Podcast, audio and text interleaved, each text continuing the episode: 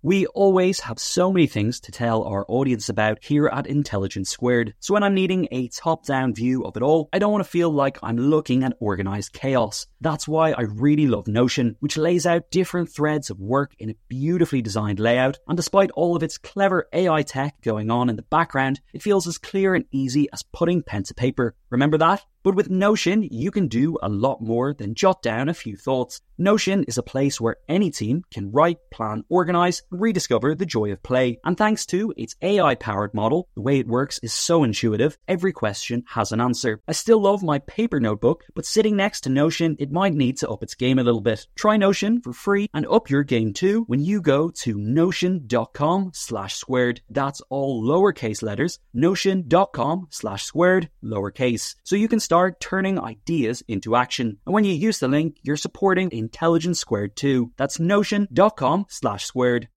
This episode is brought to you by Shopify. Forget the frustration of picking commerce platforms when you switch your business to Shopify, the global commerce platform that supercharges your selling wherever you sell. With Shopify, you'll harness the same intuitive features, trusted apps, and powerful analytics used by the world's leading brands. Sign up today for your $1 per month trial period at shopify.com slash tech, all lowercase. That's shopify.com slash tech. Thank you so much for that incredible introduction. And good evening, ladies and gentlemen. I'm very excited to be here this evening with such an incredible panel of distinguished guests. And I think we're going to have a really interesting conversation about what is undoubtedly an incredibly important topic. And this issue of how much attention and how much coverage to give terrorists and how much time to spend discussing terrorism is something that I think a lot of us have thought about. As, my, uh, as being a journalist myself who has covered many terrorist attacks, it is something I have often grappled with. Are we part of the solution? Are we part of the problem? How much is too much? Certainly, it's something we can't ignore, but are we spending too much time on it? Or, as President Donald Trump has suggested, are we not covering it enough? So, there are a lot of different viewpoints on this uh, on this topic, and that's why we're so lucky to have this incredible panel. I start here with, to my left, Simon Jenkins, who is, of course, uh, one of the UK's leading commentators. He was the editor of the Evening Standard, the editor of The Times, was chairman of the National Trust. He still writes a column weekly for The Guardian and also for the Evening Standard, and you can see him often on the BBC. And of course, he writes a lot about this topic of terrorism and national security issues in general. Next, we have Fawaz Gerges, who is a frequent guest on CNN. Um, we're privileged to have him. He is a professor of international relations at the LSE, and really, he is one of the world's foremost experts on this issue of jihadi terrorism. And he has written a couple of incredible books on this topic, one of which I'm just going to shamelessly plug Thank right you. now A History of ISIS. If you haven't read it, I'm being serious and sincere. It's an excellent book. Um, and he's also written another very good book about the rise and fall of Al Qaeda. And last but certainly not least, we have Douglas Murray, who is the associate editor at The Spectator. Uh, he is also a best selling author and an award winning political commentator. He focuses particularly on the UK and the US, but also on issues of foreign policy, terrorism, national security, and the Middle East. So you've got a lot of brain power going on here tonight. Um, so, what I'd like to do right now, before we have our opening comments, is to get a share, uh, a sort of show of hands from you guys as to where what your thinking is on this. So, uh, those who agree with the motion that terrorists should be starved of the oxygen of publicity, can you put up your hands? Those who agree. Okay. All right, that's a that's a pretty big chunk. Okay. That's interesting. And now can I ask those who disagree to put up their hands? So it looks like the uh, supporters of the motion are in the majority at this stage. Yeah. Okay, and and those who don't know? Okay, a minority. So, well, I'm sure everyone's going to have a very firm opinion by the time we finished hearing from our guests. Um, so let me start now with you, Simon, if you would like to give your opening remarks. I think if you believe that the terrorists should be starved of the oxygen of publicity, why are you here? um, The, the, uh, the, the, my point of view, for what it's worth, is that I don't think terrorism is very important. Um, and I think we make it important, um, and by making it important, we make it important. Uh, it does not matter very much. Uh, a terrorist incident is, is, a happening, it's an accident. Uh, it, it, affects the people directly affected by it. Um, but terrorism does not threaten states. It doesn't threaten the integrity of America or Britain. Um, th- th- they can't invade us. Um, they can't do serious damage to our economy unless we let them. They cannot affect our values, our democracy, anything like that, unless we let them. Um, they, are, they are, to all intents and purposes, useless criminals. They simply blow things up and kill people. Uh, the only point at which they threaten us is by our reaction to them. They have no standing whatsoever, other than in terms of our reaction to them. And our reaction to them is conditioned by the publicity we give them. Uh, they depend upon publicity. The multiplier of publicity is what makes the terrorism act terrorist. Otherwise, it's just a killing. Uh, that's why very few terrorist incidents occur in, in, autocratic and dictatorial countries. They don't get any publicity. Uh, they get publicity where we give them publicity, and it's on that publicity that they feed. Uh, ISIS, interestingly, last week said they regard publicity as their nuclear weapon. It's the thing they rely upon to make their impact. Uh, we've become completely obsessed with them. Terrorism has been seized upon by the military defense establishment, um, effectively to boost their budgets. Terrorists should be dealt with by, by crime uh, watchers, by police, by intelligence agents, and so on. They're not a source of, of aircraft carriers or bombers, uh, all that sort of thing. Um, we have gone far too far in reacting to them, and Donald Trump, who sooner or later will be mentioned this evening, um, uh, illustrates that so well by saying we should give them more publicity. What a lunatic thing to do. Uh, I simply think that the best thing we can possibly do is you cannot not cover news. And I'm sure tonight we'll discuss what this really means. You can't not cover news. Uh, you then hand the terrorist over to the much more terrorist thing, which is the rumour. You mustn't allow rumour to dominate news. But we mustn't over exaggerate the significance of a terrorist incident. Um, the BBC spent four days on the Nice uh, atrocity. Um, Obama comes over to march uh, in honor of the, um, the, the, Hebdo uh, massacres. It was an appalling way of glorifying this particular obs- uh, obscenity. I feel so strongly that the least we can do to publicize terrorists, the more we're likely to defeat them. I just have to ask you, though, you mentioned, you say terrorism doesn't threaten states. Do you, I mean, it may not affect or threaten directly Western states, but if you look at Middle Eastern states or Iraq, mm. for example, it seems that ISIS got pretty far in challenging their power. ISIS is, is an insurgency. Uh, terrorism is a mechanism, it's not an ideology. Terrorism is, is a form of attack. Uh, you, you, you, try and kill people, uh, you try and cause an atrocity in order to terrify someone to change them get them to change their mind or change their policy. Um, ISIS is an insurgency which is occupying territory now. That's a completely different matter from terrorism. They happen to use terrorist methods, but they're not, their, their essence is not terrorism. Their essence is the setting up of a caliphate. So, I mean, I, I, I, come back to my point. There's no point in terrorism if you don't give it publicity. Okay. Fawaz. Well, I, uh, I'm going to probably, I, I agree to a great extent with Simon, but I, before I do so in the debate, I, I want to I have two points in terms of context. Uh, the first point is that one of the lessons I have learned over really the last 20 years working on these groups, we call them social movements, uh, social movements that use violence for political purposes. One of the lessons is that whether you're talking about Al Qaeda or ISIS, they're waging two battles. One battle on the battlefield to carry out attacks, whether in Iraq or Syria or Libya or Egypt or Istanbul. And one battle is really for the hearts and mind, one battle for, to get publicity. They crave publicity. In fact, I would argue in their eyes, in the eyes of whether it was Osama bin Laden or Abu Bakr al Baghdadi, the greater jihad is not to carry out attacks, the greater jihad is to get more publicity, to get the reason why publicity and coverage is very important because it's a force multiplier.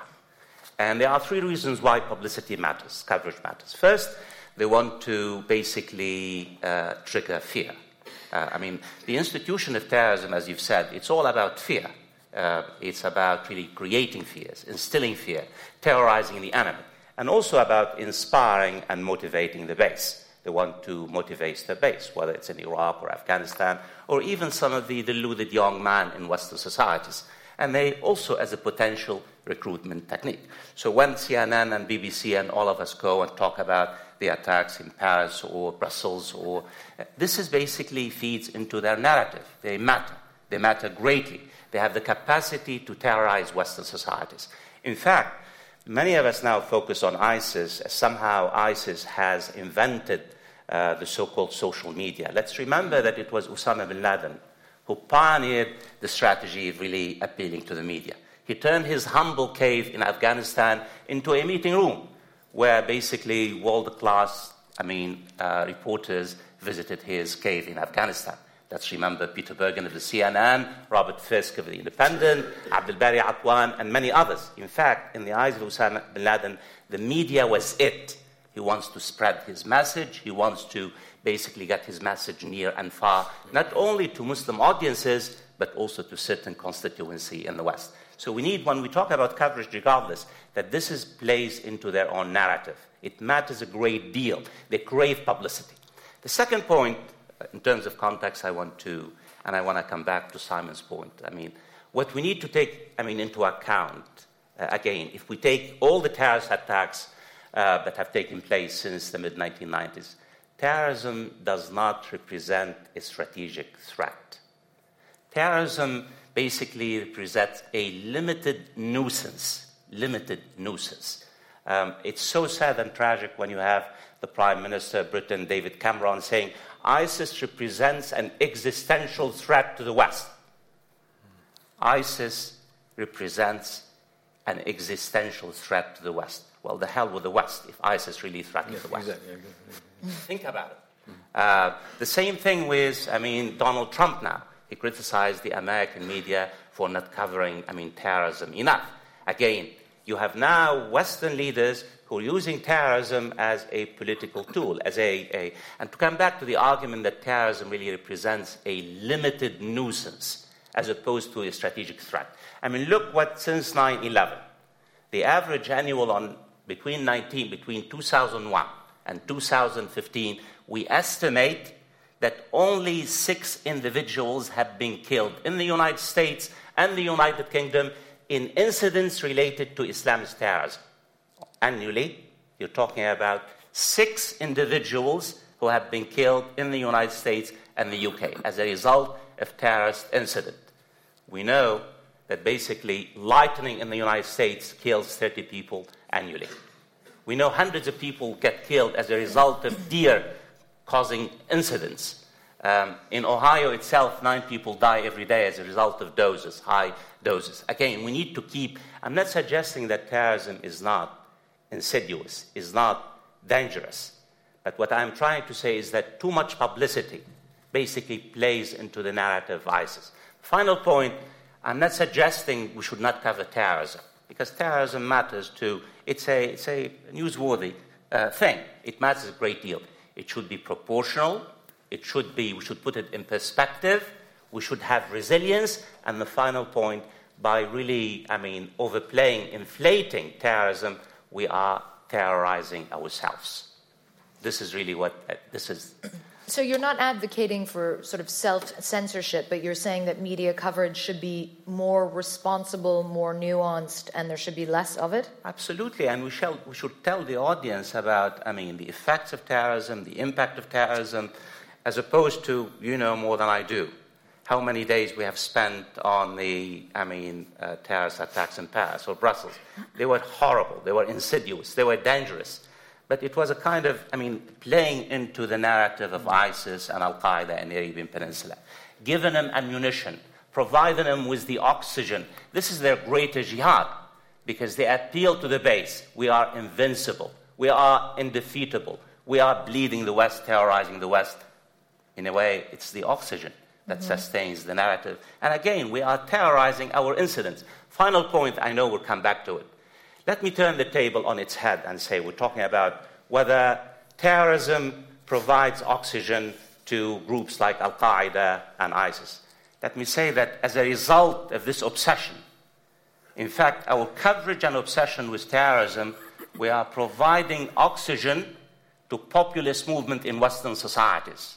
We are dis- distorting domestic politics in the West. In fact, this obsession with these kind of limited threat is providing oxygen to hyper you know, far right movements. And in many ways, it's really changing, dramatically transforming Western politics, not just playing into the narrative of ISIS and Al Qaeda. Okay. Douglas, are you going to jump into the rescue of Western media? Oh. not likely. Um, um, thank you. Great pleasure to be here. I'm very glad this isn't a debate format because I think this question is so complex and I think most of us have such um, contrary views were on this. It's a very good thing that it's not set up as an either or thing. Um, the first thing I, I, would say, but I agree very much with what Fawaz just said about uh, that Cameron point. I, I, entirely agree. I thought it was an absurd, uh, indeed obscene thing for a Prime Minister of the UK to say that ISIS is an existential threat uh, when it's no such thing. However, I do have to point back, uh, push back a little on something that Simon has already said. Um, terrorism can do serious damage. And as everybody knows, just from that one thing that's already come up twice this evening, the attacks in Paris in November 2015, it still is doing damage. Uh, still, uh, the Parisian economy, the tourist economy has not recovered from that. It's still a, a city suffering from that. Now, I don't know how you could get into a situation where multiple suicide bombings go off in our nearest, the nearest capital city to this one, uh, where multiple suicide bombings go off at a football match, at a rock venue, drive-by shootings, Kalashnikov attacks in cafes and restaurants, and that wasn't reported, or it just was mentioned, and we all got on with our lives. The public want to know that information. We want to know. I'm going to go to Paris next weekend. Is it a wise idea? Is it, is it, is it good to go or not? Of course, we need this information, and we need the media to be reporting it. And I have to say that we have to appreciate what the end point of Simon's uh, uh, uh, point of view on this is. In 2013, when two British converts uh, to Islam, uh, two very radical young men, uh, beheaded, ran over in broad daylight in South London, in this city, ran over a, a, soldier at home on leave from Afghanistan, Drummer Lee Rigby, hacked at his body in the middle of the road, tried to get his head off with machetes, and so on. Simon described that as a mundane act of violence. Now, I don't think that is a mundane, mundane, act. Uh, it was in your Guardian column at the time. Oh, sorry. Anyhow. It, it, it, was a mundane act of violence. but you see, for most of us, the general public, we don't think that the reporting of a soldier being decapitated in broad daylight by two such men is a mundane thing. Uh, it is certainly an act of violence, but we have to be very careful. That is, that is the end point of dismissing the terrorists, of saying we don't give them any oxygen. We, we, we try to, um, uh, to, to, get around it in some way. Now, I think, by the way, that, ter- that the censorship around terrorism already exists to an enormous extent in our societies. The media uh, in this country and in America and elsewhere uh, don't show uh, anything like explicit images of the aftermaths of terrorist attacks. And there is a very good argument that actually, if the public saw what those of us who've covered and seen uh, uh, attacks have seen, that their views on this would be a lot harder than they currently are, and that the media actually holds this back from the public, and that as a result, the public are less uh, um, enraged than they would otherwise be by this. But you know, if you support the motion tonight, uh, how would you do it? How would you stop covering the terrorists when they carry out an attack in Paris for night and kill 130 people and leave many more wounded for the rest of their lives. How would you do it? How would you do it in the age of the internet? Okay, it's plausible you could get a press regulatory body uh, so rigorous that it stopped the remainder of the print press from publishing any information about it. People would go to the internet. How do you shut down the internet from covering this? Now, having said that, there's, there's one very important point on this which is that obviously the press have to show restraint. And I want to give you two very quick examples uh, in my life of the press clearly not showing restraint on this. And this is where there will be some unanimity on the panel tonight. In 2004, when the British born uh, uh, man Ken Bigley was uh, held hostage in Iraq by Abu Musab al Zarqawi's group, uh, many of you will remember this. There was a drip drip feed of information on an hourly and daily basis by Zarqawi's group. And th- they knew And we knew from the moment that American forces ended up getting into his compound that his group were watching the British media like hawks because Tony Blair was being personally held responsible by a man being held uh, hostage with a knife to his throat. And if you remember, that man, Ken Bigley, was saying on camera, I blame Tony Blair. And the British press were blaming Tony Blair. And there was a moment there where the combination of uh, uh, uh an extremist group and the British press effectively helping them could well have brought down a prime minister in a democratic society. It came very, very close at that point. And the second example I would give was 10 years after that, in 2014, when uh, Jihadi John, uh, as he was called, uh, Mohammed Emwazi, another British citizen, was uh, executing, murdering, uh, beheading people in the Syrian desert. I would argue that was another time when the British press needed to show restraint, and a lot of it did. You'll remember that The Independent ran a front page saying that we are not showing the photo of this. That may have been an extreme example, but the British uh, press, once again on that occasion, the international press, were being used by that group to have this drumbeat of terror. So, on that, I think there'll be some agreement. I think that the British press, by and large, does show restraint. I don't think we can not cover the terrorists, but there are occasions when the press in this country and elsewhere has got it very badly wrong. So, let me, uh, let me ask you, Simon, and we'll, we'll sort of have a bit more of a fluid chat now. But you know, I mean, what you're essentially talking about amounts to self censorship on, on a certain level. And I just wonder does it confuse the role of the journalist at all? Because the journalist traditionally is not supposed to be a judge. The journalist is supposed to be someone who is a filter who provides information to people who want to receive that information. Well, I mean, let, us let, go back to that point. Um, what makes news? Um, news of someone issuing a press release is boring. Uh, news of somebody saying, um, I think you're a bunch of infidels and I wish you'd change your minds and become Islamists, is, Islamists, is boring. Um, so they do something truly horrific because they know that horrific things make news. Uh, you then have a problem. Um, that's what they want you to do. I mean, it's because some Chinese philosopher said, always ask what your enemy most wants you to do.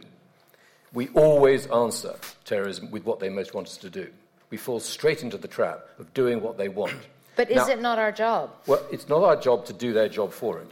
It really isn't our job. But what I do think is new, and this is, in a sense, the, the, the, the point where, where, where we, we, might discuss it, um, is this is quite unlike other forms of news. This is a form of, when you're covering a war, you're covering a war. Uh, in this case, you are a part of the story, because that's what the other side wants you to be. And in becoming a part of the story, you are, as you said at the beginning, a part of the problem rather than the solution. And I just think, what I'm saying here is, I think for, for, for, for newspapers, it is no good simply saying, we cover every story. Mm. Um, because, in the first place, you have, as, as, as, as um, you know, as, as, we've been saying, you have a decision to make about how, how intensively you cover it. I mean, do, do you fly Huw Edwards out to Nice, which is what the BBC did? Um, I mean, that's exactly what I'm sure I said. Please, will you fly Huw Edwards out to Nice? Thank you very much, BBC. You've done what you wanted to do. We wanted you to do um, you, you, have a decision to make as to how intensively you cover a story. But I go beyond that, really, and say you are now the story. You are a part of what the other side wants to happen. So, Doug- you, you, can't, you can't just simply say, it's like another story. Okay, Douglas, do you agree with that? Is there essentially a synchronicity going on or a symbiosis between ISIS or groups like ISIS and the media? Are they, are they kind of playing into each other somehow? Yes, they are. I mean, we know the extent to which uh, people, for instance, in ISIS use uh, the internet to see what their coverage is like, you know, that day. I mean, there are, there are cases of this. Um, so there's obviously a, a, synchronicity. I think, by the way, the whole thing plays into a, a, thing which, I mean, it's not just on this subject, but on any subject. What is, what is the, the, the normal routine in the media now in the era of 24 hour news? Something happens, you need somebody to react to the something, then you need somebody to bring on the story. But every journalist, anyone who's ever worked in journalism will know this. You know, you get a call from BBC, CNN, or something. The Prime Minister said this uh, about this happening. I wonder if you'd call for this. you know, and you think, well, no usually. Uh, um, usually, in politics, it's somebody calls for somebody's resignation. You know, that's another kick of the wheel, the story goes on a bit longer. Now there have been calls for resignation of this person after this thing that's happened, and so on and so on. So there is, a, there, is a, there is a momentum to all news stories. Uh, keep pushing it, keep pushing it forward. And the, the, the, reason why, I mean, personally, I don't watch the, if you don't mind me saying so, the 24-hour news after any terrorist attack because something terrible has happened, and one doesn't learn very much about it by the, you know, the presence of said, you know, major reporter standing some miles away, you know, from the scene. Okay, yeah. fair enough. I mean, but Fawaz, I mean, don't you think there is a need I mean, because I think the point that we seem to be dancing around here a little bit is not that one shouldn't cover it or give them attention. It's about the kind of attention you're giving them. Absolutely. And instead of giving them catchy little nicknames, how about doing some real hard hitting reporting that looks into ISIS as being a symptom of something and not necessarily a cause? I mean, I think what we need to understand is that uh, there is a, two wars and the, the, the, other war, the media war, really is strategic for both Al Qaeda and ISIS. That everything they do in order to really, I mean, get attention. Everything they do is they want to instill fear and terrorize the public, whether you're talking about Iraq or Syria or Libya or Western societies. In many ways, we have to make decisions how much coverage we give to the, I mean, certain particular attacks. I mean, let's remember, I mean, again, I'm, I'm, I'm taking you away from, uh, I mean, the, the, the media itself that initially ISIS is not really interested, was not interested initially in carrying out attacks against the far enemy, against Western societies. In fact, ISIS differs dramatically from Al Qaeda because the basic focus of ISIS is on the near enemy, whether you're talking about Iraq or whether you're talking about Syria or Libya or Egypt. The reason why ISIS has decided to attack Western target because again, it, it, because it perceives basically the US led alliance with France and, and uh, uh, the United Kingdom. So, in this particular sense, we need to talk about why ISIS has decided to attack certain Western targets. What has happened? You know, what, what's the strategic mindset of both Al Qaeda and ISIS? We're not doing this. And in many ways, I mean, if you, if you follow, and, and in fact, ISIS is delighted by the coverage it's getting, whether you're talking about Brussels or Paris or Germany or other places. So, what's the alternative, though? I still don't really have a feel for what the alternative I mean, is. I, I think we, we, have to, we have to talk about these attacks. But think about it. I mean, you, you covered the attacks in Paris. I mean, non-stop for days, several days, every single television stations. I mean, the, the, the amount of coverage is overwhelming. It's just overwhelming. I mean, you, you, you covered it yourself. Mm. And this is exactly what ISIS wants you to do you're basically playing into the narrative of ISIS because ISIS basically is appealing to the base, ISIS is motivating, inspiring the base, and also ISIS is saying, well, look, we have capacity.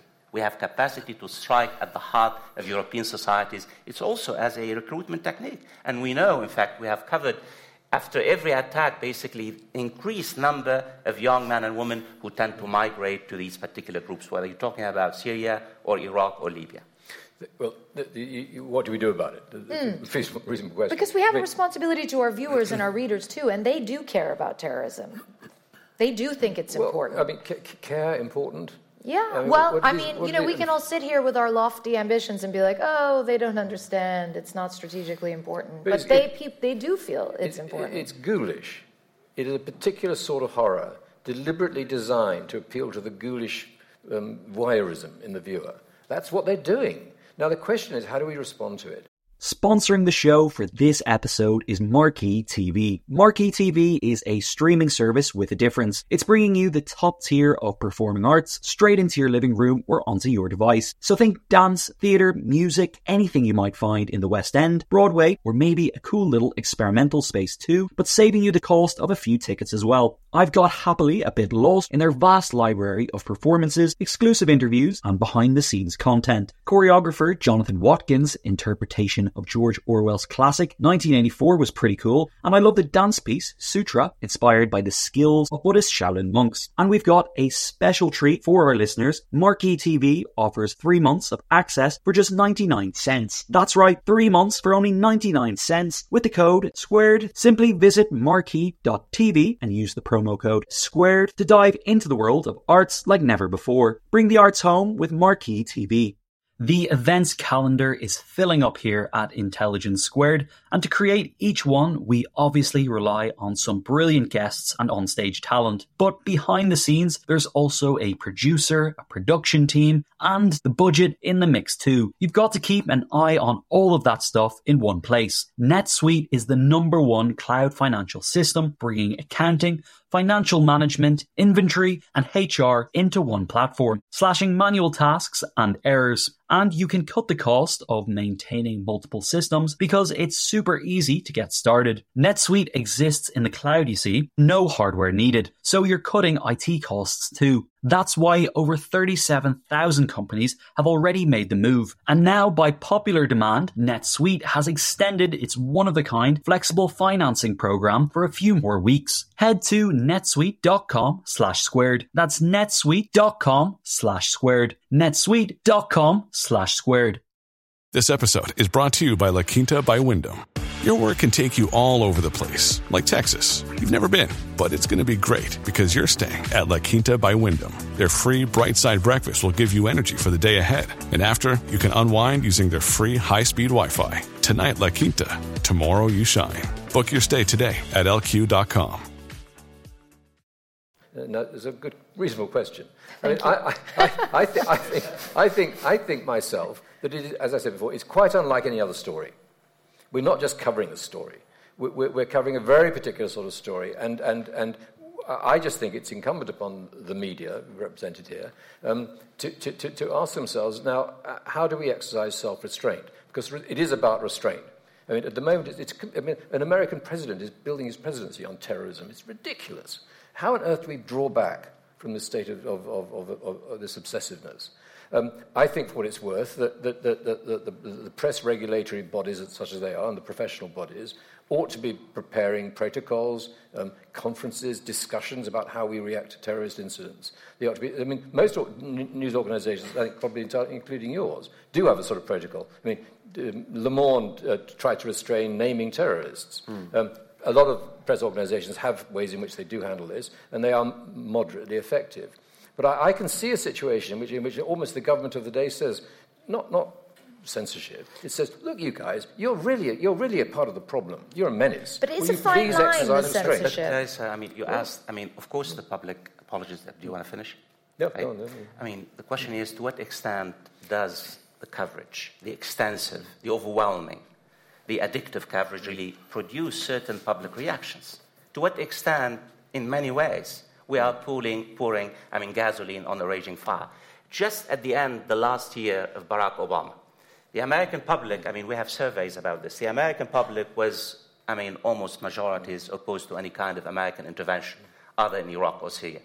And in, this, in the space of about four or five months, there was a marked, basically, difference in the reaction of the American public. Mm. A majority of Americans basically, I mean, the views changed dramatically as a result of the media coverage of the barbarities that basically taken place against Americans. Well, I don't know whether there was a causal link between how the media covered particular events and the change in the American attitudes about intervention, or whether somehow I mean, the, the barbarities themselves brought about the, the uh, change in the American and, and, and, I think you raise an interesting point there, and I wonder, Douglas, if you could sort of expand on that a bit. You know, there is there an argument to be made? We've heard President Donald Trump come out and say we're not covering terrorism enough, and uh, to all of us who work in news, I think we were like, "You must be taking the piss," was hmm. probably the first reaction. Yeah. And then they provided this list of, you know, I mean various attacks in Europe, many of which, in fact, we hadn't covered because they were incidents where maybe one person was stabbed, and because the threshold is probably quite high at this stage for it to become a, you know, leading a, a news broadcast. But you didn't do enough on Sweden, did you? But do you think there's an argument to be made on the other side that we're not covering it enough, that we're trying to sanitize it, that by not showing the images, as you said, um, that by not sort of, you know, go, going well, over every single incident. Well, can I, uh, firstly, uh, the, um, the press already, the media already does a fair amount of editorializing before you even get to the discussion we're having. Let me give you one example. Um, ISIS, which is the subject of Fawaz's book. Uh, Thank you. If you'd like to hold it up again. uh, no, I'm, uh, I've got it. I've got a 10% deal on this. Uh, no. Um, uh, uh, ISIS, now, now the, the main uh, broadcaster here in the UK, the one that we all pay for, the one that is, I think, responsible for uh, the fact that our media is not as divided as it is in, for instance, in America, there's much to be said for the BBC. The BBC uh, chose to not use that term. It's so called Islamic State. as the BBC. Well, that's an editorial decision it takes about the group. I've often said, I keep on hearing the BBC called the so called Islamic State more times, I'll put my so called shoes through the so called television. um, it, but it's an infuriating uh, editorial decision which they've taken before you've even got to reporting the story. That's why you can speak to a lot of people in this country who, despite this, uh, uh, uh what we're talking about here as being an over coverage, still have very little idea of what it is that ISIS wants. Mm. Because we actually don't have a lot of that discussion because our broadcasters and our press don't want to have a lot of that discussion.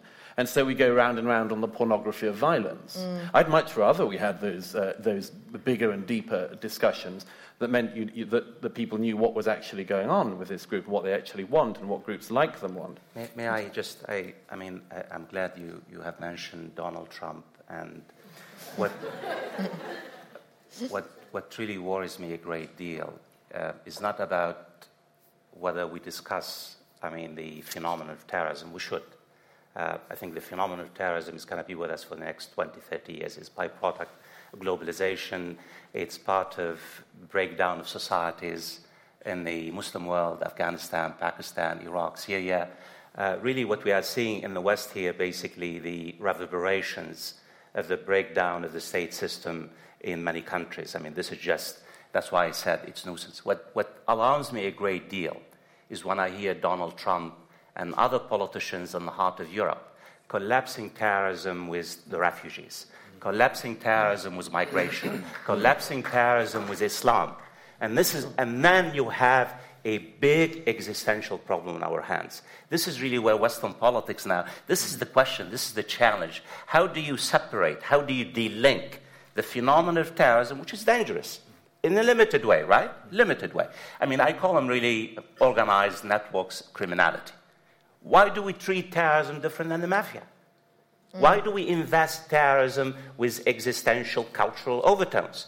I mean, the overwhelming majority of Muslims, I mean, I, this cliche, have nothing to do with ISIS or Al Qaeda. The over, overwhelming majority of victims are Muslims whether in Iraq or Syria mm. or Libya or Egypt or Afghanistan. But this is what we really are going round and round the question. To what extent does Donald Trump now use, and he has used the question of ISIS very effectively, okay, politicians in the heart of Europe. Douglas but, itching just, to just, just very quick, uh, uh, it's slightly off the topic, but just it reiterates the point I was just trying to make, which is that an absence on one side creates something on the other, and this is a very good example. The uh, I said it for a long time. If, if your entire media says that Islamic extremism has nothing to do with Islam, you will create a movement that says it's all to do with Islam mm. and all Muslims must be involved. In the same way as if you pretend that no migrant uh, into Europe is ever going to be anything other than the most brilliant PhD student, you will create a movement that says they're all terrorists. I mean, that is part of the problem. See, I mean, but, but, but, but, but, but you, you, how do you answer the problem? I'll come back to Clarissa's question. I mean, you, have got a peculiar thing here. You've got a, um, a, requirement which all intelligent liberal people think, say, um, which is to cover responsibly world events. Um, uh, there are lots of terrorist incidents in the Congo, in Uganda, or N- Nigeria, or Sudan. We just don't cover them. It's mm. darkest Africa. We don't cover them. Uh, it doesn't matter how horrific they are. Yeah. We don't cover them because we've got this thing. We cover terrorists. And terrorists is something that happens to us in our country, mm. not in their country. Now, if we give terrorism what I still think is a ludicrously exaggerated extent of coverage, um, and, and I, I, wouldn't go as far as you, or Douglas in saying, you know, I want, I want to show pictures of the dead bodies as well, mm. um, in, in, order to enra- enrage the population no, even further. We should, yeah. Um, uh, I mean, I, I just, I, I just want to suppress that because unless you suppress these sort of tabloid images, it's very difficult to get a conversation going about what is happening in Nigeria or Sudan or somewhere else. Um, and, and I, I, do come to a point which I never ever thought I would in my life, of saying that I just somehow think the concept of censorship self censorship, but censorship has got to be part of this debate, and it has not become that yet. But let me ask you this then, Simon, quickly, and then I will open it up to the floor. But just this idea of one thing we haven't touched on tonight is the idea that we all work in a business. It is a for profit business, mm-hmm. okay? And media is changing by the day. People go wherever they can for their information. It's not, no one buys, it, it, you know, the, the methods of consumption are changing, and people can go to where they want. Um, they don't have to come to us.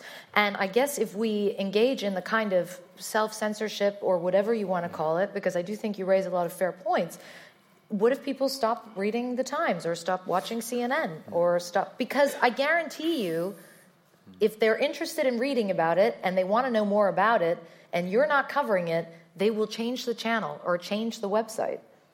Well, I mean, the, uh, that, that's not an answer. There's a question. Yes, the, the, um, that's why I'm the moderator I, and you're the panelist. I, I, don't think.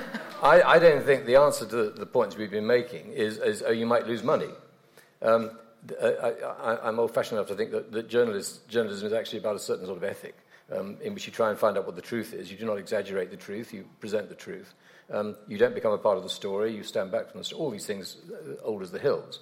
Uh, always nagging at our shoulder is the Sun or the tabloids or Hearst or uh, whoever it might, might Pulitzer. I mean, all these, these, these old gorillas. Always saying, oh, give us a better story, give us a better story. You make more money that way. Um, the reason why I'm proud of journalism is, is, is, is for 100 years, enough journalists have said, I'm not going down that route. I'm going down the route which simply says what I think to be the, the, the correct way of looking at the world. I'm going to go on doing that. Okay, this seems like a good point to open it up. We've got um, two ushers with roaming microphones, so you put up your hands, and if you're in the gallery space, there's a standing microphone there. Um, I'm going to ask you guys to keep your questions. First of all, if you don't mind standing up while you ask your question, and if you can keep them as succinct as possible. And I'm going to take them in bunches of three and distribute them to the panelists. So let's start with you. Thank you very much. Um, the question tonight is whether does the media react to terrorist events? I would like to ask: Is the real problem that geostrategic powers overreact to terrorist events? So, for example, one thing in this debate that I find very dangerous, we haven't mentioned terrorist attacks on India, for example. We forget after 9 11 there, was there was an attack to destroy the Parliament of India, to try and wrench Kashmir out of the Indian state and start a civil war on the subcontinent. We have the Mumbai attack of 2009, which, though had a smaller death count than most of the wars of the 20th century, could have led to a war between Pakistan and India which is the greatest location where nuclear exchange should take place. A war of vastly destructive um, potential could take place due to smaller events. In the Middle East, for example, are we seeing the disintegration of Syria and Iraq into its sectarian elements? And terrorism is a symptom of the problem and not actually causing the problem. So, for example, um, before 1914, the anarchists and their bombs could kill some thousands of people, but it was then the assassination of Archduke Ferdinand, and then the overreaction by geopolitical powers that then caused the massive problem that we now have. Okay, and another one? I think it's clear that nobody is arguing for censorship. It's about restraint and against sensationalism. But if it's sensationalism, I would argue that, or, or ask, isn't it isn't that really a threat in terms of our reaction? Because it, uh, uh, it feeds an agenda, even here, of people who want to um, curtail civil liberties.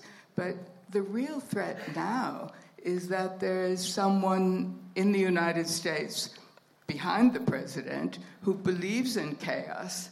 Um, I dread the next uh, uh, attack on the United States, which is bound to happen because we really might see a genuine threat to democratic institutions given the people in power today. Isn't, isn't that a threat? Okay, another good question. and I'll take one more and then I'll distribute these to the panel. Should we have one from the gallery? Yes, sorry. I thought I was safe. Um, I suppose, I think we've talked about this a little. Simon, you referenced it. We are talking about terror through a lens of terrorism that happens to white Westerners. And um, Douglas, you asked the question earlier, like, how would we stop it? And I think the simple answer to how we stop it is that we do appear to stop it whenever it happens to Muslim people, brown people, black people. Look at what happened in Canada. And I know it's very easy for us all to say, nobody changed their Facebook profile to a Canadian flag and says, Je suis Canada. But I, I, we need to have that discussion. Why are we as the media complicit in not covering terrorism that happens to people of other Mm-hmm. Faiths? Okay, so I'm loving how many American voices I'm hearing tonight. Um, That's a rare This is our night, ladies. Okay, so let me start then by asking you, Simon, the first question, very interesting one. Is the real problem the media, or is it geopolitical powers that are overstating the terrorist threat for their own strategic purposes? Well, f- firstly, I mean, terrorism is not new, um, but it's new in the sort of global sense that it, no, no, we're now experiencing it. Um, we, are, we are completely obsessed with it.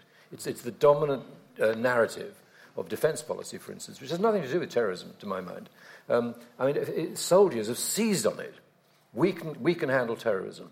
Rubbish, and they just can't. Um, so it is new in that sense. But it's, it's, it's, it's not new in another sense. I mean, people have always been mesmerized by extreme violence. And um, people have employed extreme violence in order to get their message across. Um, and to that extent, giving them what they want is what we've been doing. Uh, I, all I'm saying is that I think now it's, it's of a different order. Um, the fact that we don't cover certain terrorist incidents or certain terrible situations is not the same thing. Is, is, is, is a different point. The point about terrorism is it depends upon the press. That's my point. Uh, to come back to Simon uh, in his uh, introduction, has said uh, correctly so that uh, terrorism, in terms of numbers, in terms of substantive uh, casualties, even though every casualty matters, human life matters, it doesn't matter whether you're talking about, even though six individuals get killed in the United Kingdom and, and the United States every year, these are human beings, matter. But we're talking in terms of the institution of war. Six people are six people, as opposed to 60,000 or 80,000 people. By the way, um, 85% of casualties, of the casualties of terrorism take place in five countries uh, Syria, Iraq, Afghanistan, Pakistan, Nigeria, and Libya. Uh, so the, overwhelming number of casualties, and, and uh, we, we, we hardly tend to make the distinction. I mean, think of the way we covered as you know, before the, the Paris attacks, there was a major attack in Beirut, in western Beirut, in which 200 people were killed. It received hardly, and this, hardly any attention. I was there. But hardly any attention in, in, this, in Yeah. Beirut. I was in Beirut too, and there was a great deal of controversy. Why BBC and CNN does not really respond to the, an attack that killed hundreds of people were in Paris? Again, very, it, it tells you a great deal, but that's a different situation. But to come back to the central question, hmm.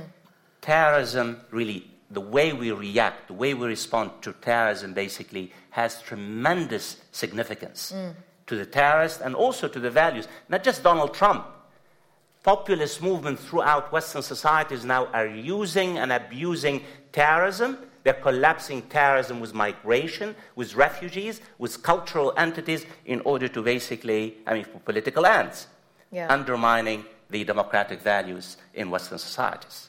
And Douglas, I mean, you know, the third question I thought was really interesting as well because it touches on an issue that we haven't got into very much tonight. But because semantics matter, the very definition of this word terrorist that we bandy around so freely, uh, but which I think means many different things to many different people, um, it has become synonymous with uh, Islam somehow in the minds. It has been falsely collapsed, as you have said, in the minds of many people, to the point now where an American man goes and, and if he's white and takes a you know an, an AK to his nearest shopping mall and or goes into a, uh African American church and kills twelve people, he's not called a mean, terrorist. he's called d- deranged or disturbed or you know. And I wonder, Douglas, if you know, if you have any thoughts on the idea of how we appropriate the the sort of how we use this term terrorism Mm. and who we choose to call the victim of a terrorist attack and who is just Yeah. the victim of a of a lone wolf or I mean, there's, if I may just make two points on this very quickly. One to the lady up there. I mean, I don't think we should beat ourselves up too much about the coverage of terrorist attacks that have a proximity to where we are. This always happens after a terrorist attack now. People say, you know, why, as Fawaz says, you know, why have you got so much attention on Paris and less on Beirut? It's because Paris is Paris and Beirut is Beirut, and Paris is near us, and most people feel more kinship, and they've probably been to Paris, and more people have been there than they've been to Beirut. I mean, you can always play this game, it's regrettable, but it's not, it's not only us, you know, in our country that feels like that. Um, when something happens near you, it's, it's of more import to you than if it happens far away, and sadly, the Middle East feels far away for most people. And so, of course, that, that's going to be the case. We might regret it, but it's not unnatural that that's, that's the way in which it's, the things are covered.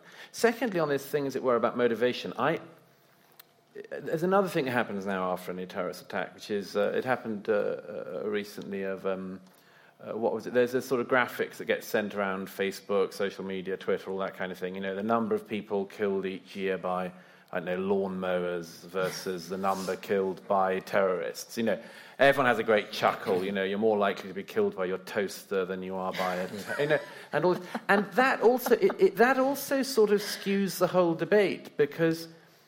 You know, uh, uh, I don't deny those stats in certain countries. By the way, they always tend to be, you know, things like a, uh, how many people have been killed in America by terrorism since the 12th of September 2001? You know, Six that people, sort of thing. No, no, yeah, but the, the, the point is, is, that this, but this is so. So you go, you know, it always starts from a certain date that pre, that you know helps the statistic as it were. Because if you did it 24 hours earlier, you've got to put in 3,000 more people, and so on. Same with Paris. They don't pass around the Paris uh, uh, uh death toll statistics on the same amount because they're they're not not not as sort of giggly uh, for a bit. Um, but again, I know like I don't deny that a toaster can be dangerous or a lawnmower, but if there were a movement deliberately making dangerous toasters, you know, or deliberately miswiring lawnmowers to make sure they kill their owners, you know, I'd want to know about it, and so would you. And, and that's what we're dealing with movements that actively want to do this. And so, of course, there's a, there's a disproportionate emphasis on that because that's what matters. Okay, let me take some more questions because we've got so much good stuff we're talking about. Uh, yes. So um, I think it's unrealistic to ask media to stop covering terrorism in general, since way before this era of terrorism, if it bleeds, it leads, has kind of been the way journalist has been, uh, journalism has been acting. Um, however, Simon did bring up a point in that it, terrorism is unique in that media themselves are implicated in the story. The question is, do you think that as a result, media should not be more self-reflective and actually bring this as part of the story to the public that they themselves are a part of the story and educate the public on that role that they're playing, as well as educate the public on how they too could play a role by doing things like posting on social media and fanning the flames even further. Okay, good question. Who? Oh, yes, sorry. To the yes. extent that the media shows restraint, is there not a danger that social media will fill the vacuum, fill it with lies, and then the, the official media has got a decision. Does it now report on what the social media is saying, or does it still restrain itself? It's a very difficult trade off. Where does the panel think the, the line should be drawn? Good question. Okay, well, let's start, Simon, with the first question, which was directed to you. And this was an interesting idea. Should the media bring this whole question of media complicity and or you know media's responsibility and media's role to the public and engage in a sort of dialogue about their role, the public's role. Is that a productive way of, of dealing with this conundrum somehow? Well, I mean, y- yes, it sort of answers the last question as well, which is, which is uh, uh, and it, this is new. How do we handle social media? Mm-hmm. I mean, once we had a nice monopoly. I mean, the journalism profession uh, and the big media organizations had it all their own way. Um, now we're being challenged by new means of communication, and, uh, and we're in trouble, or we're regarded as being in trouble. I personally think editing is going to come back. Mm-hmm. I, think, I think they're going to be regulating the social media. Uh, Google and Facebook are going to be under huge pressure to, to, to moderate what they're doing. Um, we're in a period of anarchy at the moment, so I think it'll change, and that'll answer some of these questions at least. But I mean, um, uh, yes, uh, whenever there's a, a, horrific incident, I mean, I and other people usually write an article saying exactly the same thing. Please don't over exaggerate the implications of this incident. Um, spitting in the wind but at least you feel you're saying what you believe. Um, and I, I, I, don't know. I just think I think that I mean I agree. The, the, the, nothing's going to change if it bleeds. It leads. Um, on the other hand, um, when, and I come back to this point, there's a particular thing about a terrorist story which is unlike any other story. It is not like our normal stories where we're standing back and we're putting up a camera and witnessing something. We're actually, we're actually a part of the story.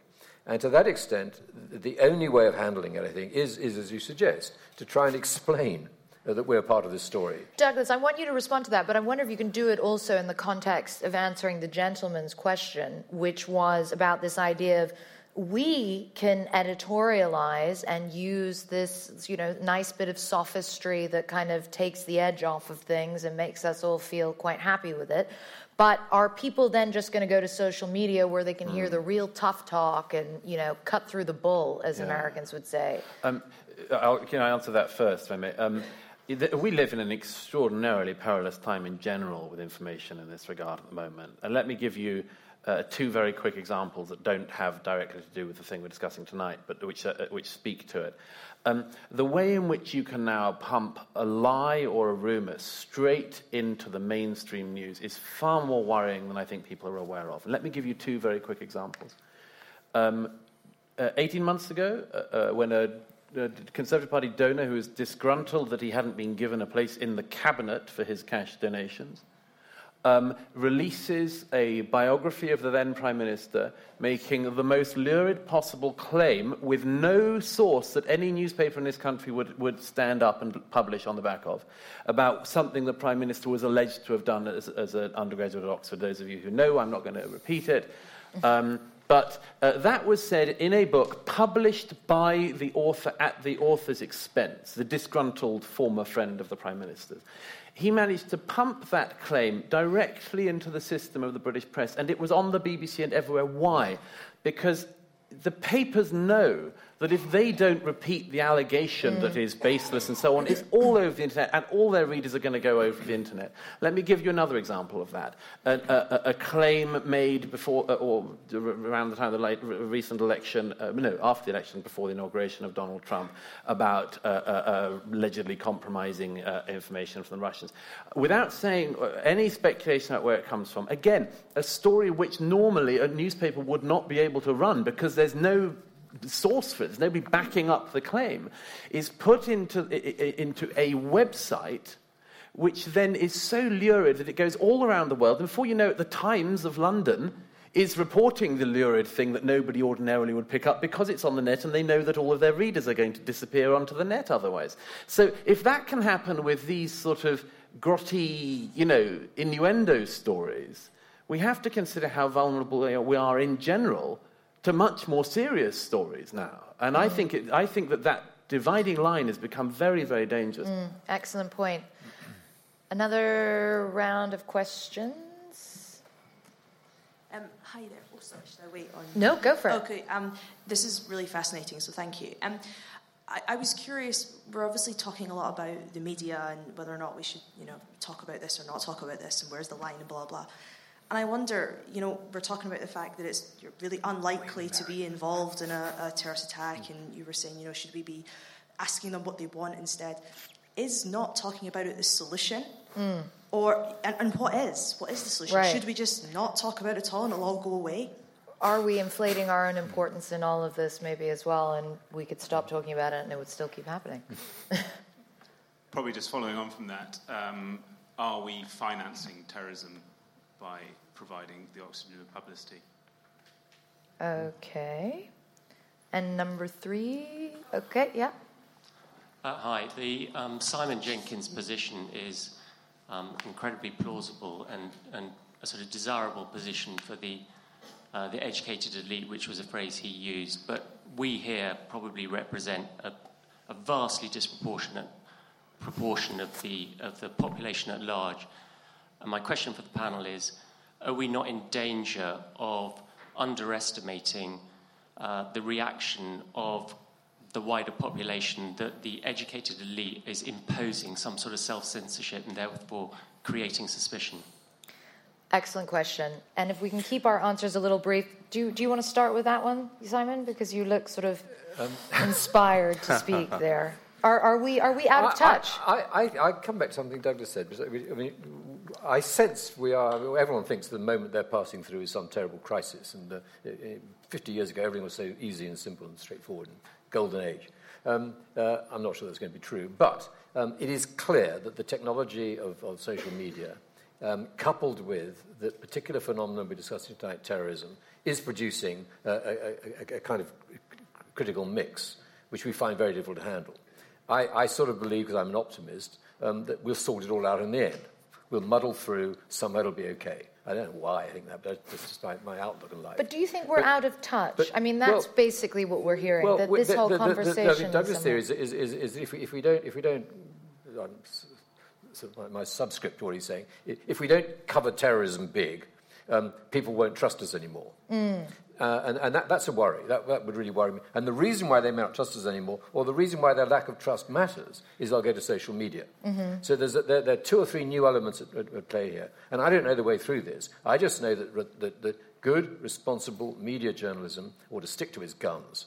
It ought not to exaggerate. It ought to explain. It ought not to censor. Mm. It ought to explain, but it ought not to get um, frightened by the fact that irresponsible social media are doing other things. And, and, and I do think, as I said before, about, about Google and Facebook and all these other social media activities, I am convinced that within 10 years' time they'll be properly regulated in some sense. Okay. Now, that may be a, an undemocratic thing, it may be a, an elitist thing, I don't know.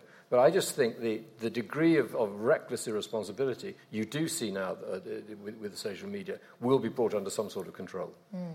Okay, we are drawing to the end of our evening, so we don't have time for more questions. I'm going to have each of the panelists in a minute or less, please, beginning with you, Douglas. Just summarize your thoughts, and then we'll do another show of hands and see how you have all been. No, I would just say that, uh, that I, I, think we probably, uh, there's a fair amount of agreement, honestly. I mean, I think we all recognize that journalists have to exercise a degree of restraint. Uh, and, uh, and I think we recognize that there are times when journalists don't and that, that, that it, we get it wrong. Um, I think we're all in agreement on that. There is one element of this, by the way, which I mean always troubles me, and you've got to be careful about how you say this. But I do think the extent to which the public uh, uh, um, behave on this also matters. You know, the, the argument that journalists always use is, well, it's what the public wants, and then you miss the crucial thing of well, what the, the, public aren't an entirely, you know, sort of amorphous, you know, collection of, you know, um, of, well, I, I won't use it anyway. But, but uh, uh, insert. Uh, uh, um, but you know, the, the, public. We know we are also uh, um, uh, moral beings, and we can draw our own lines on this. And I just do think that, to an extent, we also all have to be aware of this. Mm. Do we click? On the, you know, do we Google, you know, when right. uh, you discover that somebody's emails have been hacked, do we Google for the hacked emails and then all have a great laugh about it? Because if we do on that, then we probably do on the other stories as well. Good point. Fawaz, one minute or less? I, I mean, I, I, I, think probably, uh, as Dr. said, I, we're not disagreeing a great deal. I, my take on it is that we need to give the context, we need to be proportional, uh, we need to put the whole phenomenon in perspective, in comparative terms we need to tell the audience, all of us, uh, that uh, this particular phenomenon has particular roots, uh, that what we are seeing in the West here basically are reverberations of a great social and political evil in the Muslim world. And I think most importantly, um, uh, we need to show resilience. Uh, you know, it's amazing about the, the. I was in Beirut too during the attacks. What was it, 2015 or 16? Mm-hmm. It was the day before Paris. Uh, 200 people uh, were brutally killed by ISIS in West Beirut. Two hours later, the city, I mean, took care of the dead, they buried the dead, and the city. Two hours later, I went to the same place, back to normal.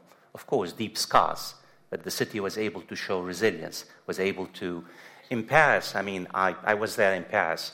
I mean, the city was traumatized mm. for two, three weeks. I mean, Paris, it, and again, the, the idea of resilience, the idea, and, and at the end of the day, I mean, I, I think we're very harsh on the media uh, because we, we need to talk about the public. Fear is the greatest beast. Uh, that, and, and, and that's what, mm. I mean, ISIS and Al Qaeda traffic in fear. And in this particular sense, how do you restrain this particular beast? That's the question. Simon? all we have to fear is fear itself. Yes. A, a, mm. famous phrase and, and unbelievably true. Um, I have nothing much to add. I mean, I, I, with my colleagues here, I think it's, it's, a massive problem for the press. I just think we have got to find whole new forms of self restraint, and we haven't shown it yet. And I don't know how we're going to do it, but I just think it's, it's got to be done. And, and, uh, and I don't think it's satisfactory to say, well, if we over restrain ourselves, the social media will do it for us. It's like saying, I'm going to go rob the bank because someone else will do it if I don't do it. Um, uh, th- that's not what we're about. The best solution, however, is, is, is not to go on talking about it. So let's go home. Well, okay. on that note, I'd like to get one last show of hands. Uh, those in favor of the motion, we give too much publicity to terrorists. Raise your hands, please. Gosh, you did a number on them, Simon. and those and those against, those who do not believe we give them too much. And anyone still who doesn't know? Yeah. yeah. I'm sort of with you guys, actually. It is a very complex issue. Thank you so much to our amazing panelists at Intelligence Squared.